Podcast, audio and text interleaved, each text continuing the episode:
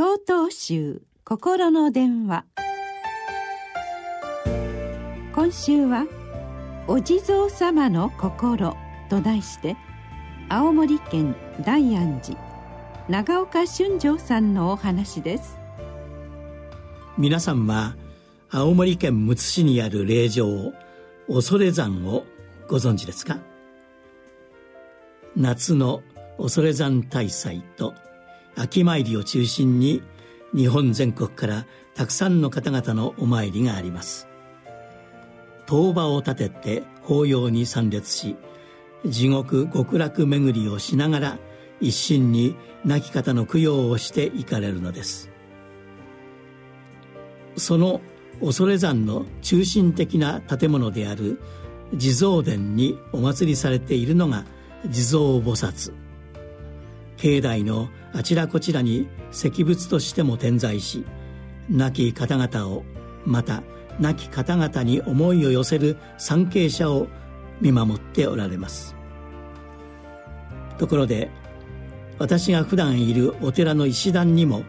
地蔵菩薩がお祭りされており、子供の頃、学校の行き帰りの際によく手を合わせるなどしていたので、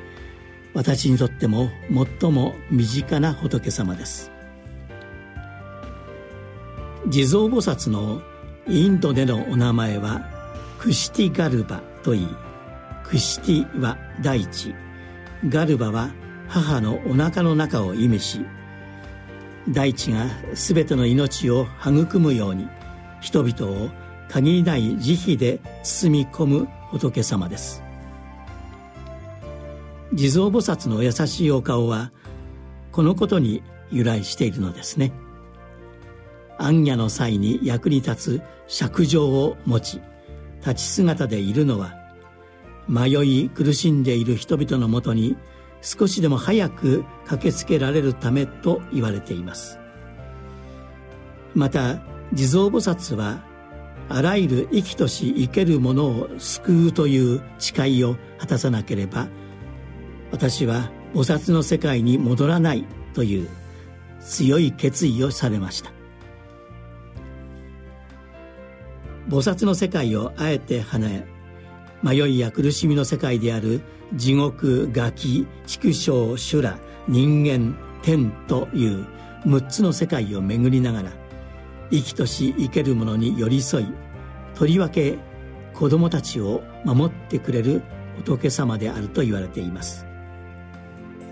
呼べばすぐに駆けつけてくれ、私たちの生きる世界をいつも守ってくれているお地蔵様の優しい心を頼りにし、これからも共に大切にお祭りしたいものです。しちがつさんじゅういちにちよりお話が変わります。